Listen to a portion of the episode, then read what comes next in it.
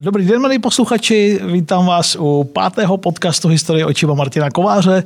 Mým dnešním hostem je přední česká historička, která působí na Ústavu českých dějin Filozofické fakulty Univerzity Karlovy. Věnuje se především českým dějinám raného novověku v evropském kontextu, problematice aristokracie, války, míru eh, a je taky scénáristka a moderátorka oblíbeného pořadu Historie CS v České televizi. Jmenuji se Marie Koldinská a já paní docentku Marie vítám moc tady v Info.cz a těším se na, tu, na těch 50 minut. Taky se těším a děkuji za pozvání.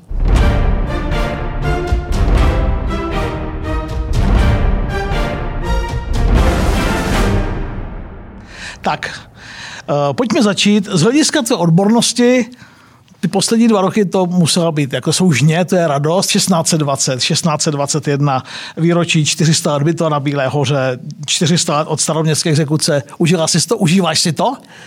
Užila jsem si to, ještě si to užívám a ještě si to chvilku užívat budu, protože těch 400 letých výročí byla celá řada. Letos to vlastně dá se říci vrcholí graduje, protože máme 400 let od staroměstské exekuce, od popravy vlastně reprezentantů stavovského odboje. Ty se spodílela na velké výstavě, která byla v Národním muzeu. Ta výstava ještě pořád trvá, bohužel nám do toho trošku nešťastným způsobem zasáhl koronavirus. Profesor jsme... Barta taky kvílí kvůli slunečním králům. My kvílíme úplně všichni, co máme něco společného s Národním muzeem, protože profesor Barta tam udělal úžasnou výstavu o slunečních králích, to které taky zasáhnul koronavirus. My jsme udělali výstavu, kterou jsme nazvali Cesta nahoru a bylo to k výročí eh, čtyř století od bitvy na Bílé hoře. Začalo to loni v listopadu a sotva to začalo, tak jsme zavřeli, protože koronavirus. Nicméně Přece jenom jsme na to zkusili trošku reagovat tak, že jsme výstavu prodloužili do srpna, takže doufám, že teď někdy mezi dubnem, květnem a srpnem se ještě podaří otevřít a že snad ještě bude šance ji vidět. Tak doufají všichni, věřím, doufají všichni, kteří to neviděli. Pojďme k tomu 17. století. Lidská veřejnost o něm má určitou představu, poznamenanou mnoha předsudky a tím, co si vyslechla ve školních kamnech o době temná. Eh, to je jeden, myslím, věcně z nejúspěšnějších českých mýtů. Jaké ve skutečnosti bylo české 17. století? Tak české 17. století bylo dobou, kdy už se vlastně ten český vývoj docela silně provázal s okolním vývojem, protože eh, to už nejsou nějaké jakoby izolované české dějiny, ale jsou to české dějiny jako plnohodnotná součást dějin Habsburské monarchie. Eh, myslím si, že dneska už naprostá většina lidí chápe, že je to integrální součást českých dějin, že tady není nějaká přestávka mezi bitvou na Bílé hoře a mezi vznikem samostatného Československa mezi lety 1620 a mezi eh, rokem 1918, kdyby se jakoby nic nedělo. Děje se toho spousta, jsme e, součástí Habsburské monarchie a právě v souvislosti s tím v 17. století samozřejmě jsme velmi intenzivně zapojeni do procesů, které v první polovině 17. století vlastně formuje, ovlivňuje 30-letá válka a ve druhé polovině 17. století ta poválečná stabilizace. E, pro posluchače 17. E, století to je Francie tři mušketýrů, to je Anglie Olivera Cromwella, ano, a to je taky doba Jana Muse Komenského, kdyby jsme měli sáhnout po těch osobnostech, které sice mají český, respektive v jeho případě moravský původ, ale zároveň, eh, řekla bych, evropský nebo možná i celosvětový dosah. No a jinak, pokud bychom zůstali na tom českém písečku, tak je to doba celé řady dalších velmi zajímavých osobností, ať už z období právě 30. války, anebo potom i z období té druhé poloviny 17. století, kdy už eh, nastupuje vlastně barokní kultura a kdy už se celá ta situace zase vyvíjí jiným směrem než v té první polovině. Byla 30, 30 letá válka, která začala na konci druhé dekády 17. století, primárně náboženská válka. Druhá polovina 16. století se nesla v západní a střední Evropě v nemalé míře mm, jaksi v, tom duchu, v tom duchu náboženských válek. Byla 30 letá válka taky náboženská válka, nebo aspoň mimo jiné náboženská válka. O co primárně šlo? Já bych řekla, že 30 letá válka začíná jako náboženská válka, to si řekl přesně, ale končí v podstatě už jako mocenský konflikt, jako politický politický konflikt. Během 30-leté války dochází vlastně k obrovskému, řekla bych, i mentálnímu přerodu evropské společnosti. Od konfliktu, který skutečně začal jako střed katolíků s nekatolíky a skončil jako v podstatě překvapivě, možná na první pohled, ale na druhý pohled zcela nepřekvapivě, jako konflikt, kde bok po boku vlastně stojí luteránské Švédsko a katolická Francie proti katolickým Habsburkům. A vlastně nastolí se tady rokem 1648, koncem 30. leté války, systém, režim, eh, který v tom mentálním smyslu slova eh, trvá v podstatě až tedy do nové doby, minimálně tedy do 19. století. Už to není o obraně náboženských zájmů, ale už je to v podstatě o obraně obraně státních zájmů, o obraně v podstatě získaného území, o nedotknutelnosti státních hranic. Je to v podstatě už nastavení eh, něčeho, čemu my vlastně dneska mnohem víc rozumíme, než tomu náboženskému konfliktu. To je to, čemu Richelieu říkal, kardinál Richelieu říkal státní zájmy? Přesně tak. Uh, ty jsi řekla, že na konci války od 30. let bok po boku stojí protestantské Švédsko a katolická Francie. Eh, spojovali ten habsburský strašák? Dá se říci, že ano, protože celá 30-letá válka je do velké míry vlastně o tom, že vždycky proti Habsburkům tady stojí nějaký nepřítel. Nejdřív jsou to čeští stavové, potom je to vlastně Falc, protože mluvíme o té první fázi 30-leté války jako o česko-falské válce.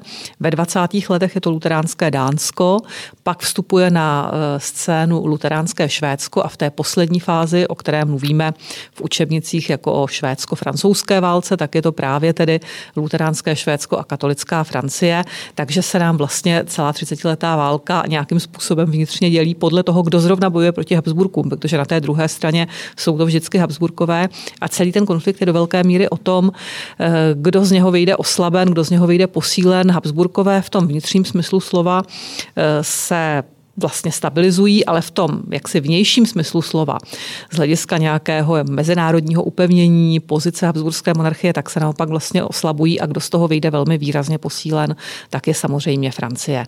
A to už je Francie Ludvíka 13., Ludvíka 14. a všech těch dalších Ludvíků, tak jak ji známe jako v podstatě zásadního hegemona na politické šachovnici Evropy 17. a 18. století. Začíná století Ludvíka 14. ve 40. letech, byť on se ujme formálně vlády v roce 1661, ale stejně to už v těch 40. letech začíná. Eh, co znamená pro Evropu Westfálský mír? Eh, ty už si teď naznačila, že Francie vyšla z té války velmi silná. Eh, které země ještě kromě ní na tom vydělali a které na, tom, které na ten Westfálský mír doplatili? A jak z toho vyšly české země? No tak nepochybně posíleno z toho vyšlo i Švédsko, protože Švédsko je v podstatě zemí, která, které v průběhu 30 leté války, nebo řekla bych, že už krátce před ní vlastně vstoupí na tu mezinárodní scénu minimálně jako velmi významná lokální velmoc. Eh, kdo naopak je tím rokem 1648 Westfalským mírem do určité míry vlastně oslabe nebo minimálně tak jako, že je rád, že udržel stávající pozice, přičemž tedy o některé eh, přišel, tak je samozřejmě Španělsko, protože to je záležitost vlastně vazby mezi Nizozemím a mezi Španělskem a ztráta vlastně eh, Nizozemí, respektive tedy rozdělení Nizozemí takovým tím způsobem, eh, kdy velmi zjednodušeně řečeno to, co my dneska známe jako, jako Belgie, tak to je ta katolická část vlastně, která jak si si drží ten status toho španělského nizozemí, ta severní část, to, co známe my dnes pořád ještě jako nizozemí, tak ta v podstatě si Westfalským mírem potvrzuje svoji samostatnost. Takže se nám docela i zajímavě přemalovává mapa Evropy, respektive sféry vlivu, bych řekla. No a pokud se jedná vlastně o nás, o české země, tak eh, my z toho vycházíme jako už integrální součást Habsburské monarchie i v tom smyslu, že eh, v podstatě eh, Habsburská monarchie jako taková vnitřně se dá říci, že se skonsoliduje v důsledku Westfalského míru, ale z hlediska mezinárodně politické situace tam je to výrazně horší. Jak byli ve Vídni spokojeni s výsledky Westfalského míru? Tak ve Vídni hlavně byli rádi, že válka už konečně skončila, protože válka pro ně byla už neuvěřitelným způsobem eh, vyčerpávající z hlediska vlastně vnitřní situace Habsburské monarchie. A v podstatě pak už je to jaksi o mm, rychlé cestě k tomu, jak se skonsolidovat, jak se nějakým způsobem stabilizovat, jak vlastně najít způsob, jak prostě fungovat dál i v tom poválečném období. Ona 30 letá válka neskončila v Evropě. Neskončila v Evropě úplně. Francouzsko-španělská válka třeba ještě pokračovala. To nechme teď stranou. Já se ještě vrátím k tomu temnu, kterým i moje generace na základní a střední škole byla jako fatálně poznamenaná a taky vliv rodičů a v uvozovkách povinná četba Jiráskova temna, to mi dalo co proto. Ty jako vysokoškolská kantorka, která pravidelně sedí u přijímacích zkoušek každý rok, eh, tak dobře znáš absolventy středních škol. Dá se říct, že ten mýtus o době temna už je u nich pasé, nebo to ještě přetrvává, nebo je to jak kdy? Jak, jak, co si, co, jakou znalost o 17. století a čeho si přináší absolvent střední školy dneska k přijímačkám třeba na tvoji filozofickou fakultu? Je to strašně individuální. Já si myslím, že se to moc nedá ze všeobecnit v tom smyslu, že by převládal nějaký jako jednotný narrativ, tak jak jsme ho měli ještě třeba my, to znamená dnešní čtyřicátníci, eh, nebo možná dnešní padesátníci. Eh, protože... Paní docentka je velmi mladá proti mě. ne, já jsem se tam snažila zahrnout mě i tebe.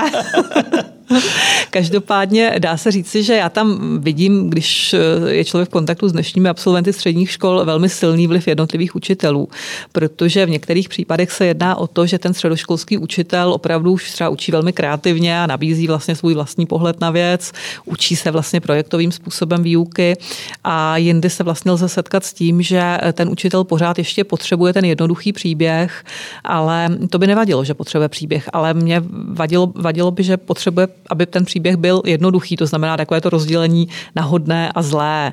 A to je samozřejmě v souvislosti s výkladem o všech kontroverzních historických tématech velký problém, protože to vede k obrovskému zjednodušení, k obrovské redukci. A možná je to i vlastně vysvětlení, proč tak dlouho byl oblíben ten pojem temno, protože ten přesně tohle to nabízel, to rozdělení na hodné a zlé, na Němce a Čechy, na katolíky a nekatolíky. Ono, že oni jsou toho, oni jsou toho plně anglické dějiny, to americké dějiny, to good and evil, to tento manichejské vidění světa, to ne, ne, nejsme jediní. Eh, co myslíš, je to generační záležitost u těch kantorů? Eh, že ti starší to učí pod, tak mají to temno a ti mladší eh, třeba absolventi, které už ty jsi učila? Tak ty starší předávají to, s čím se setkali sami a pro některé z nich je třeba i těžké vlastně z určitého zažitého obrazu dějin vystoupit.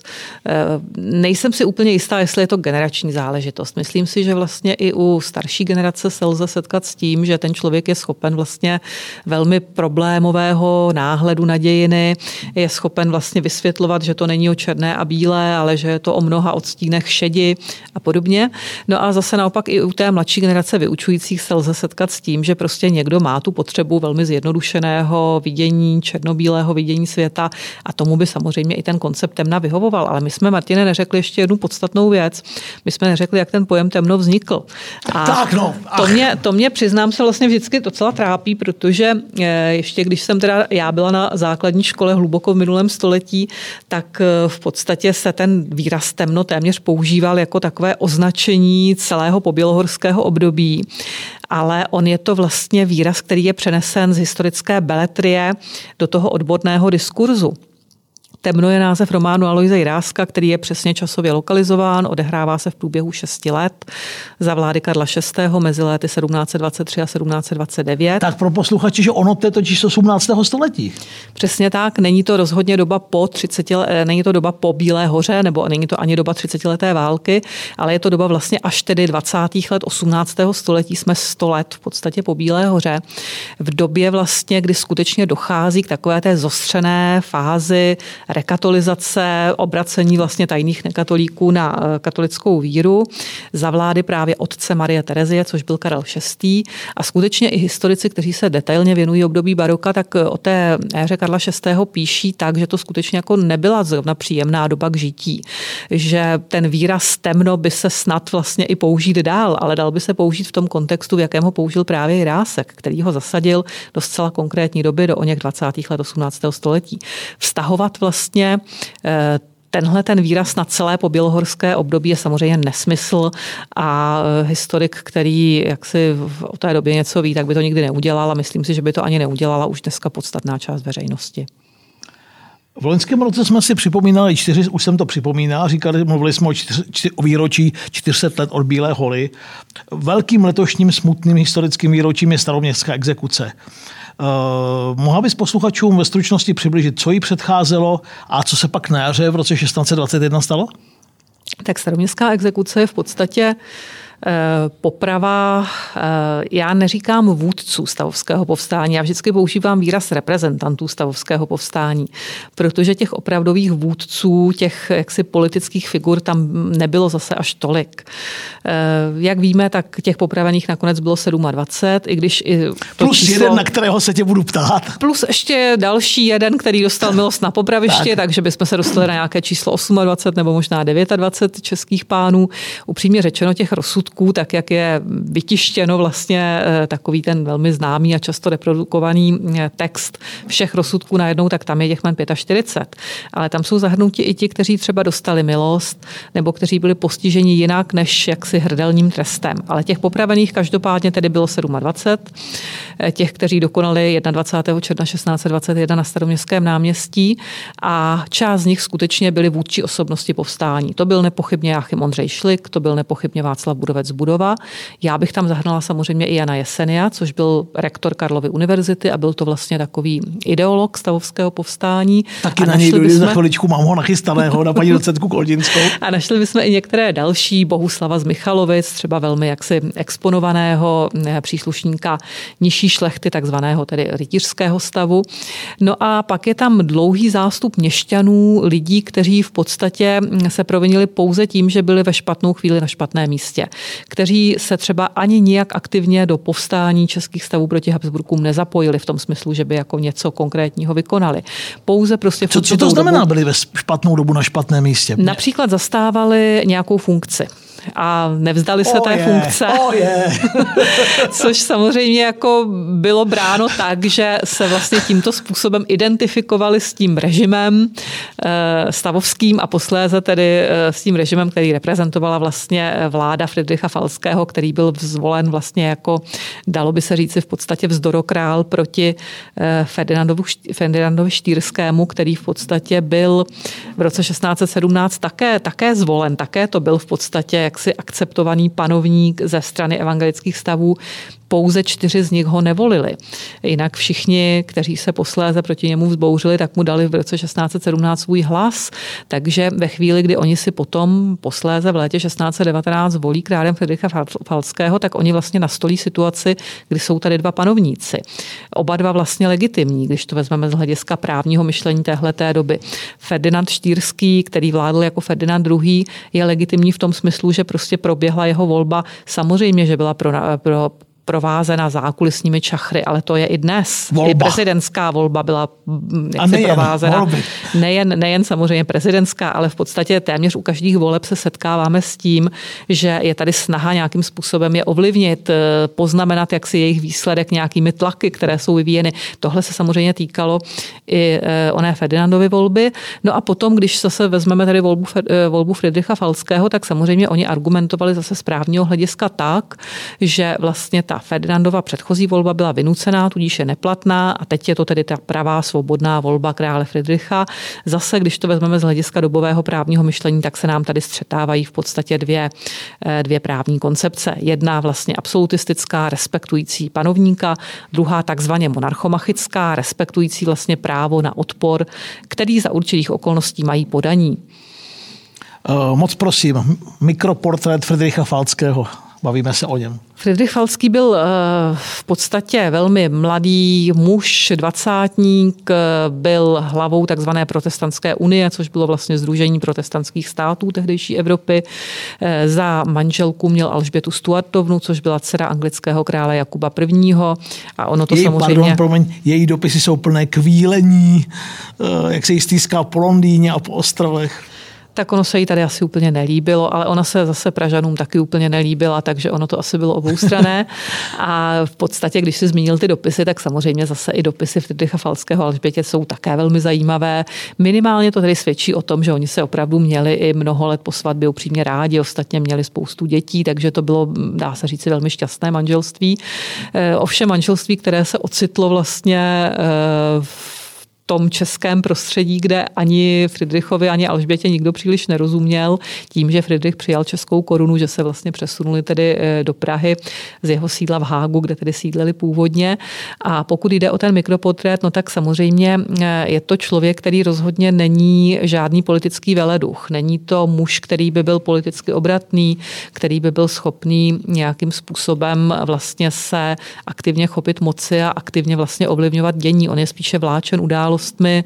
Eh, samozřejmě asi je ovlivňován i svojí manželkou, hodně je ovlivňován v podstatě okruhem svých rádců a dá se říci, že i ten nešťastný konec vlastně stavovského povstání, kdy Friedrich v podstatě velmi rychle jak si sebere manželku, dvůr, děti a vlastně bez boje eh, opustí Prahu, vyklidí vlastně pozice a pak zpětně se ještě pokouší teda zjišťovat, jestli by se něco nedalo dělat, tak to je vlastně i tak, také něco, co dotváří ten jeho psychoportrét. Habsburgové se v roce 1621 rozhodli pro velmi přísné represe. Proč to tak bylo? Proč, proč bylo to rozhodnutí? Proč ty represe byly tak tvrdé? Oni si nemohli dovolit projevit slabost. To je ten základní problém. Vždycky se samozřejmě, jak se nabízí ta možnost srovnávat eh, tu situaci v roce 1621 s rokem 1547, což byla vlastně porážka prvního stavovského odboje. Ale ten první stavovský odboj, tehdy vedený ještě proti císaři a králi Ferdinandovi I., byl lokálně vlastně velmi omezený. Byla to záležitost v podstatě jaksi vnitročeská. Tady už vlastně jsme se ocitali na začátku 17. století a speciálně tady v průběhu let 1618 a 1620, potažmo 1621, v kontextu úplně jiné politické situace, kdy vlastně to české dění je jenom vlastně takový vrcholek ledovce.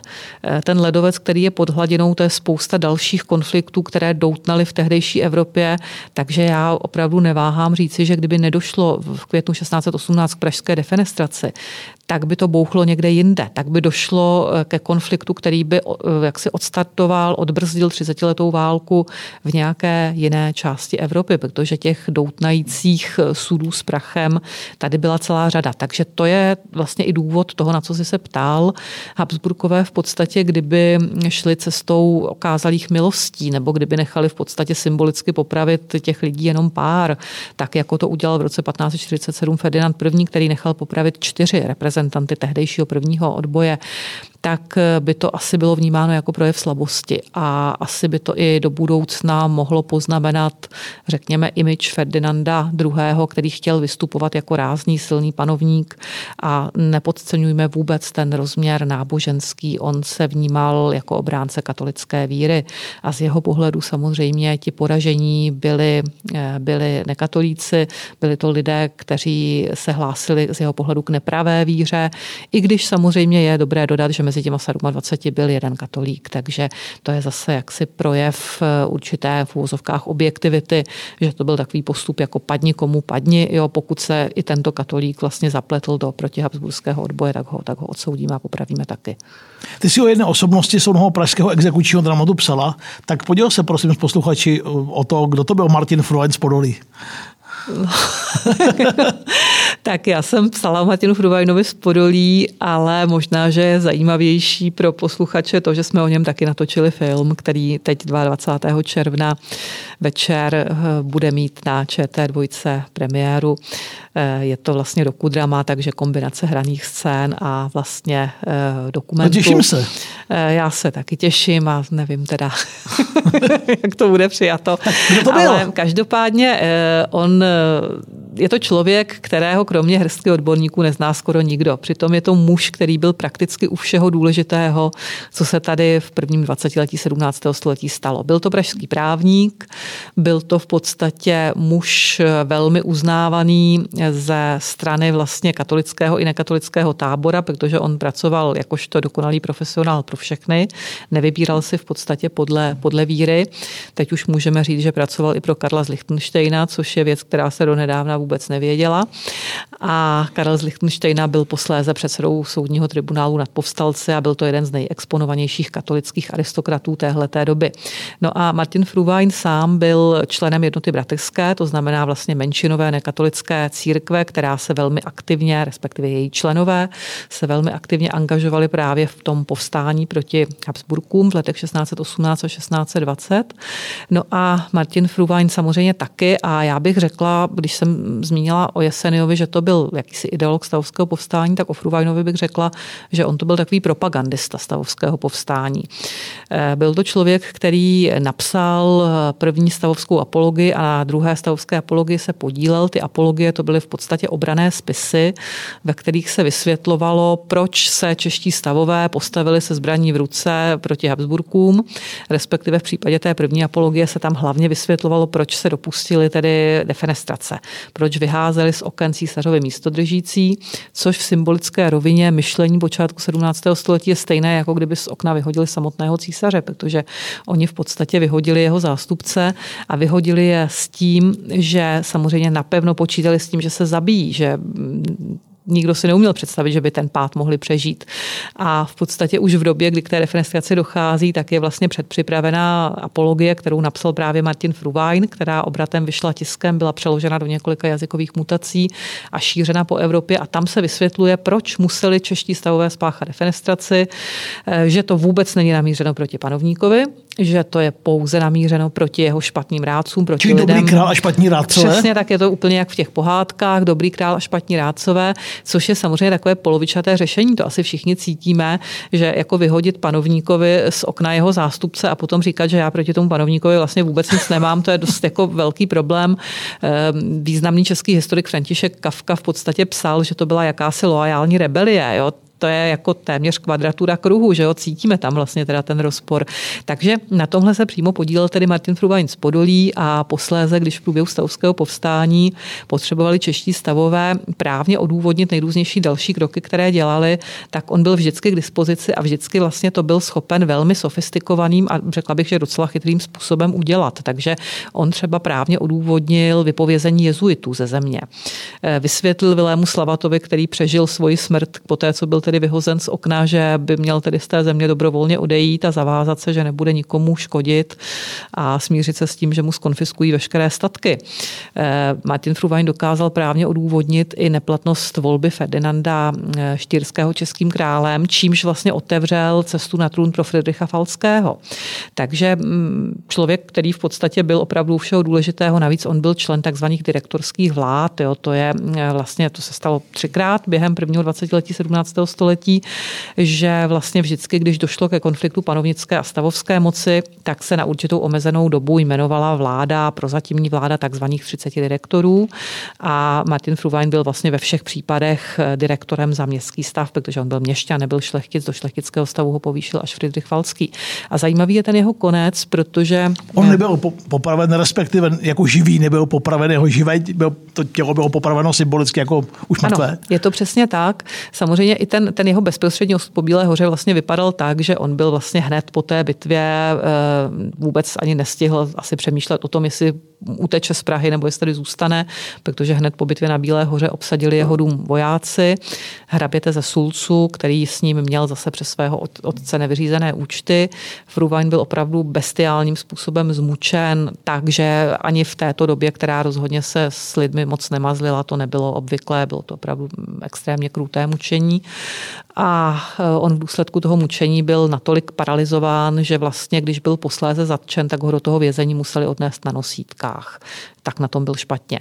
Eh, byl souzen, odsouzen, probíhal proces se všemi tedy účastníky povstání, samozřejmě tedy i s ním. A on byl odsouzen ke stejnému trestu jako Jan Jesenius. Měl, být, eh, měl mu být vyříznut jazyk, poté měl být stět a poté měl být ještě rozčtvrcen.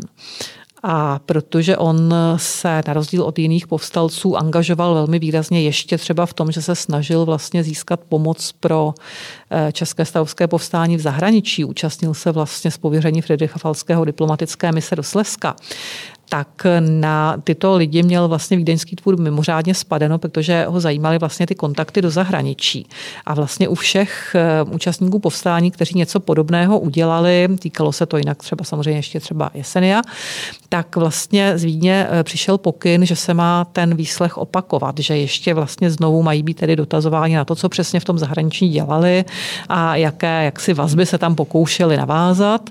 No a v případě Fruvajna eh, ten opakovaný výslech měl být provázen mučením. A to už mělo být tedy jaksi to oficiální mučení, pokud to mohu říct si takto trošku cynickým slovem. A on vlastně bezprostředně tedy předtím, než měl být odveden do mučírny a mučen, tak požádal vlastně ty, toho svého eh, dohlížitele vojáka, který ho hlídal, že by si ještě potřeboval dojít na záchod, který byl opatro výš nad vlastně tou celou, kde on byl v Bílé věži na Pražském hradě vězněn. Ten voják mu to dovolil, ale on nešel na záchod, ale šel po tom schodišti až úplně nahoru, protáhl se vykýřem na střechu Bílé věže a spáchal sebevraždu skokem vlastně do jeleního příkopu, což je obrovská výška, takže byl na místě mrtev a unikl tímto způsobem vlastně jak tedy tomu opětovnému mučení, tak smrti na popravišti. Ovšem, protože ten rozsudek už byl vynesen, tak předseda soudního tribunálu kníže Karel z Lichtensteina ustanovil, že ten rozsudek bude stejně vykonán a byl vykonán na Fruvajnově mrtvém těle. Jeho hlava byla uťata a byla vystavena na koňském trhu, což je dnešní Václavské náměstí a tohle všechno se odehrálo 7. 7. 7. června on spáchal tu sebevraždu a bezprostředně den nebo následující den poté se odehrálo vlastně tohleto s tím jeho tělem. Takže vlastně všichni Pražané, kteří chodili po tehdejším koňském trhu dnešním Václavském náměstí, tam vlastně už 14 dní před popravou 27 odsouzených eh, mohli vidět eh, vystavenou hlavu vlastně eh, předního pražského právníka, kterého samozřejmě všichni znali, protože on byl velmi známou osobností a mohli vlastně si představit, co asi bude následovat za makabrozní divadlo 21. června 1621. Jinak teda Fruvajnovo tělo samozřejmě bylo také rozčtvrceno posmrtně, takže on tomu trestu tak to je, to je hodně temný příběh, když už jsme u toho, jakou tohle, jaký tohle měl ohlas v tehdejší Evropě? Byla Evropa tak říkajíc zděšená, nebo ne? No, tak tehdejší Evropa se s lidmi úplně jako nemazlila, ale přece jenom poprava takovýchto rozměrů eh, na lidech takto významně, takto významných, takto vysoce postavených, eh, to nebylo něco, co by se dělo úplně běžně. Takže ne, nemůžeme tvrdit, že by tady nebyly jaksi popravy politických odpůrců, když sáhneme zase k tématu, které je tobě taky blízké, že jo, zase ze světových dějin mm, nebo z evropských dějin raného novověku, tak taková poprava hraběte Echmonta admirála van Horn Horna eh, v Nizozemí v souvislosti tedy eh, s tím bojem vlastně Nizozemí o nezávislost na Španělsku, no. tak, eh, tak samozřejmě to také bylo jako velmi překvapivé asi pro tehdejší Evropu, ale prostě tihle ti dva lidé byli normálně stěti. Jo? Takže nedá se říci, že by se takhle neúčtovalo s politickými odpůrci, ale v takhle masovém měřítku a ještě takhle krutě, kdy jsou tam vlastně zostřující tresty toho typu, že Jesenius je čtvrtcen, Šlikovi je posmrtně uťata pravice, dalším účastníkům vlastně odboje eh, popraveným je třeba, eh, třeba vlastně eh, odňata hlava po smrti a vystavena s tím, že tělo teda může být pohřbeno, ale ta hlava v podstatě potom ještě mnoho dalších let No pokud dívá... Ferdinand nechtěl vypadat jako slaboch, tak se mu to rozhodně podařilo. To se mu podařilo dokonale, no, hlavně teda ty, ty vystavené hlavy samozřejmě ještě v centru města, že jo, na staroměstské mostecké věži, to bychom měli zdůraznit, protože e, i každý člověk tehdejší doby si spíš představoval, že když teda poprava, tak popraviště prostě bývalo za hradbami města, ale tady se to odehrálo v centru města a vlastně i ty vystavené hlavy potom byly mm, vlastně u Karlova mostu, že jo, na té, na té staroměstské Mostecké věži, takže je to takové trvalé děsivé memento na mnoho dalších let do, dopředu. A na českou společnost? Jak tohle zapůsobilo na českou společnost? Byla, byla, byla otřesená? Dá se říct, dostali, že... Dostali strach mm. z případné další rebelie? To asi dostali na hodně dlouhou dobu, ale dá se říci, že vlastně, když si čteme třeba eh, takové ty exilové eh, texty, výpovědi některých exulantů, kteří odešli teda po Bílé hoře samozřejmě do zahraničí, tak vlastně vidíme, jak oni ještě mnoho let poté jsou otřeseni vlastně tou hrůzou, ať už byli očitými svědky, nebo jim to někdo vyprávěl, a nebo vlastně se eh, o staroměstské exekuci dozvídali zprostředkovaně z novinových letáků, protože vůbec nepodceňují pojmujeme raně novověká média.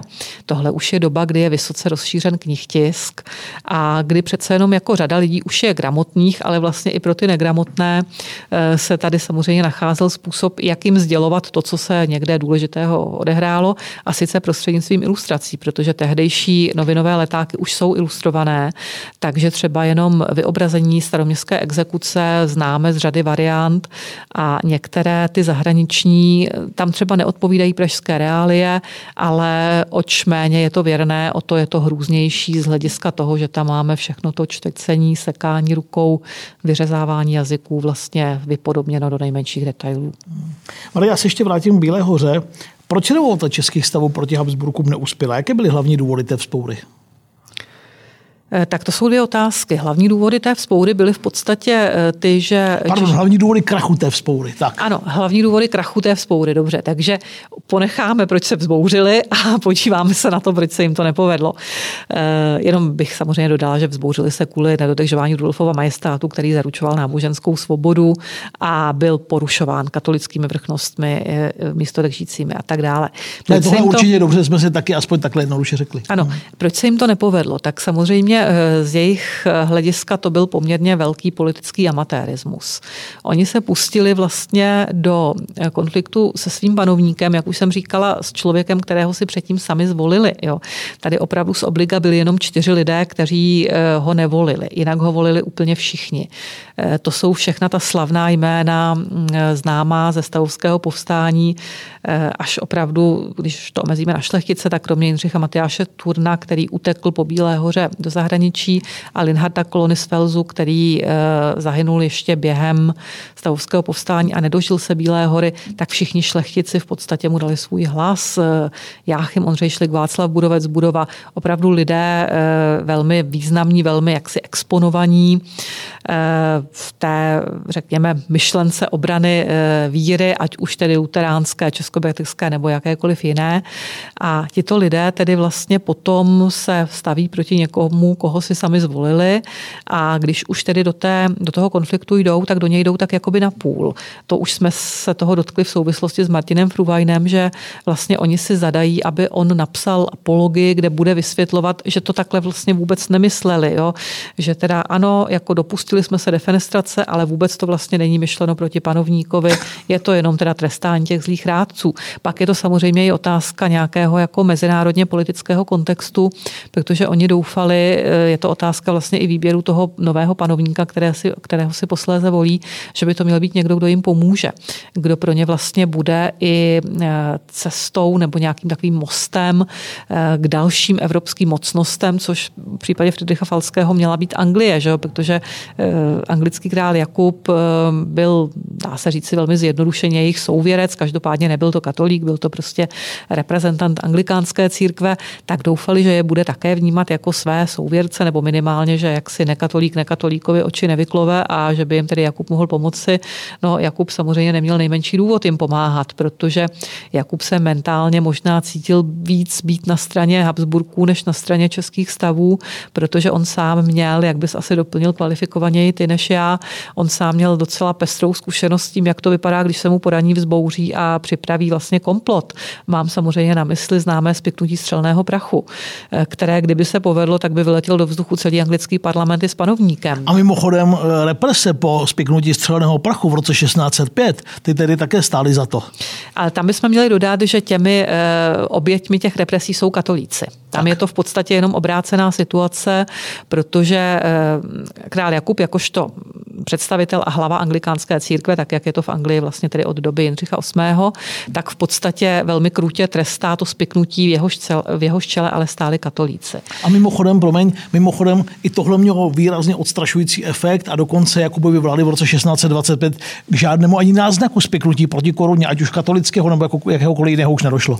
Tady taky ne, ale je to do velké míry samozřejmě dáno i tím, že ti nekatolíci prostě odcházejí pryč po té, co je vydáno obnovené zřízení zemské, které vlastně umožňuje eh, katolictví jako jediné povolené náboženství, tak ti, kteří jaksi eh, byli osobně svobodní a nechtěli konvertovat ke katolictví, tak odcházejí do exilu. Eh, podaní, kteří osobně svobodní nebyli, tak se v podstatě musí nechat rekatolizovat, musí se přiklonit tedy k té katolické víře. Takže ta situace potom se už radikálně liší od toho, jak to tady vypadalo před Bílou horou. Já jako rodák z Jičína se tě nemohu nezeptat na Alberta z Vajštejna. V čem byl v dobovém kontextu mimořádný a výjimečný? A byl? Mm, určitě byl v té schopnosti myslet, za, eh, myslet několik tahů dopředu, bych řekla. Protože Waldstein je vlastně typem raně novověkého kondotiéra. Člověka, který vlastně nabízí své schopnosti za peníze v tom smyslu, že to není jenom jaksi nájemný eh, velitel žoldnéřů nebo nájemný profesionální voják, ale je to v podstatě vojenský podnikatel. Eh, je to někdo, kdo vlastně dokázal využít to své rozsáhlé panství, nejdřív tedy se tomu říkalo Frýdlandské knížectví, posléze Frýdlandské vévodství, ale navzdory tomu názvu, jak se sídelní centrum to samozřejmě mělo eh, ve tvém oblíbeném Jíčíně, tak eh, Albrecht z Waldsteina vlastně tam dokázal vytvořit zázemí pro armádu. Byl to opravdu jaksi podnikatel se vším všudy, takže on tu armádu, kterou vlastně posléze poskytl císaři Ferdinandovi, ale sám do velké míry ovládal, zejména tedy v období takzvaného svého druhého generalátu, protože on byl dvakrát jmenován vlastně do čela té armády, tak eh, v podstatě ji zajišťoval eh, ve všech směrech. I v tom smyslu zásobování i v tom smyslu, řekněme, šití oděvů pro vojáky, bot a tak dále. Takže eh, vlastně to byl takový obrovský podnikatelský kolos, to jeho panství, eh, které zajišťovalo vlastně zázemí té armádě. A konec konců Čín žije s Valštejnou odkazu svým způsobem dodnes. Tak Čín žije možná i Rumcajsem, ale, ale pořád mám nějak pocit, že ta valštejnská tradice je taková přirozenější. Tak můj syn zatím, můj šestiletý syn zatím preferuje toho Rumcajse. Pojďme si ještě něco říct o českém pobělohorském exilu. Kam primárně směřoval a, a proč, do kterých zemí?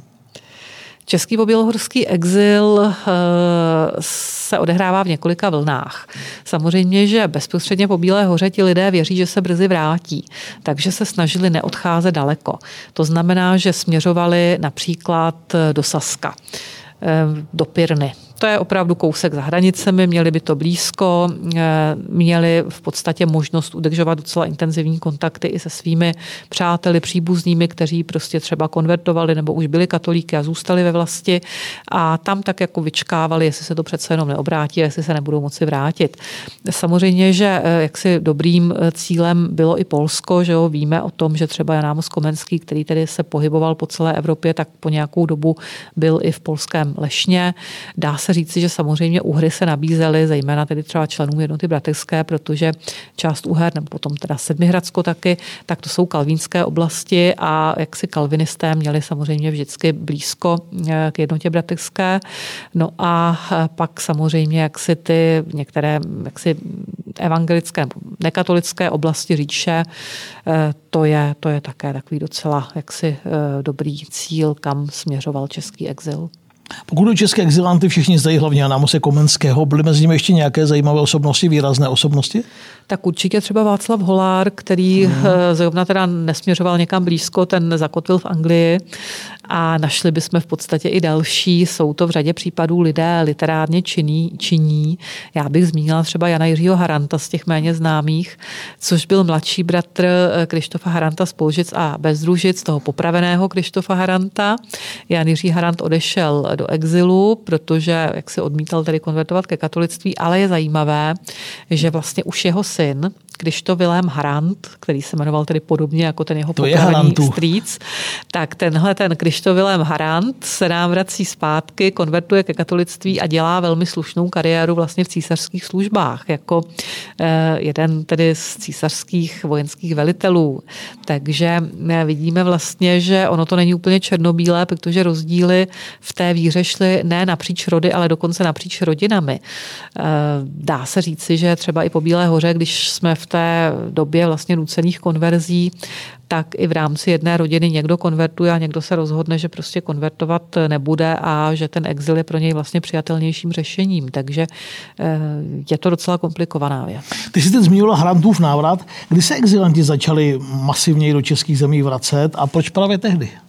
Tak jako ten první pokus o nějaký masovější návrat, ten je vlastně v roce 1631, už deset let po Bílé hoře, protože Prahu tehdy obsadila saská armáda a řada exulantů se vrátila společně s ní. Oni pětně pohřbili vlastně ty hlavy eh, popravených reprezentantů stavovského odboje, které byly vystaveny na staroměstské mostecké věži. Dodnes nevíme, kam je pohřbili a dodnes se je pokoušíme ne zcela úspěšně hledat.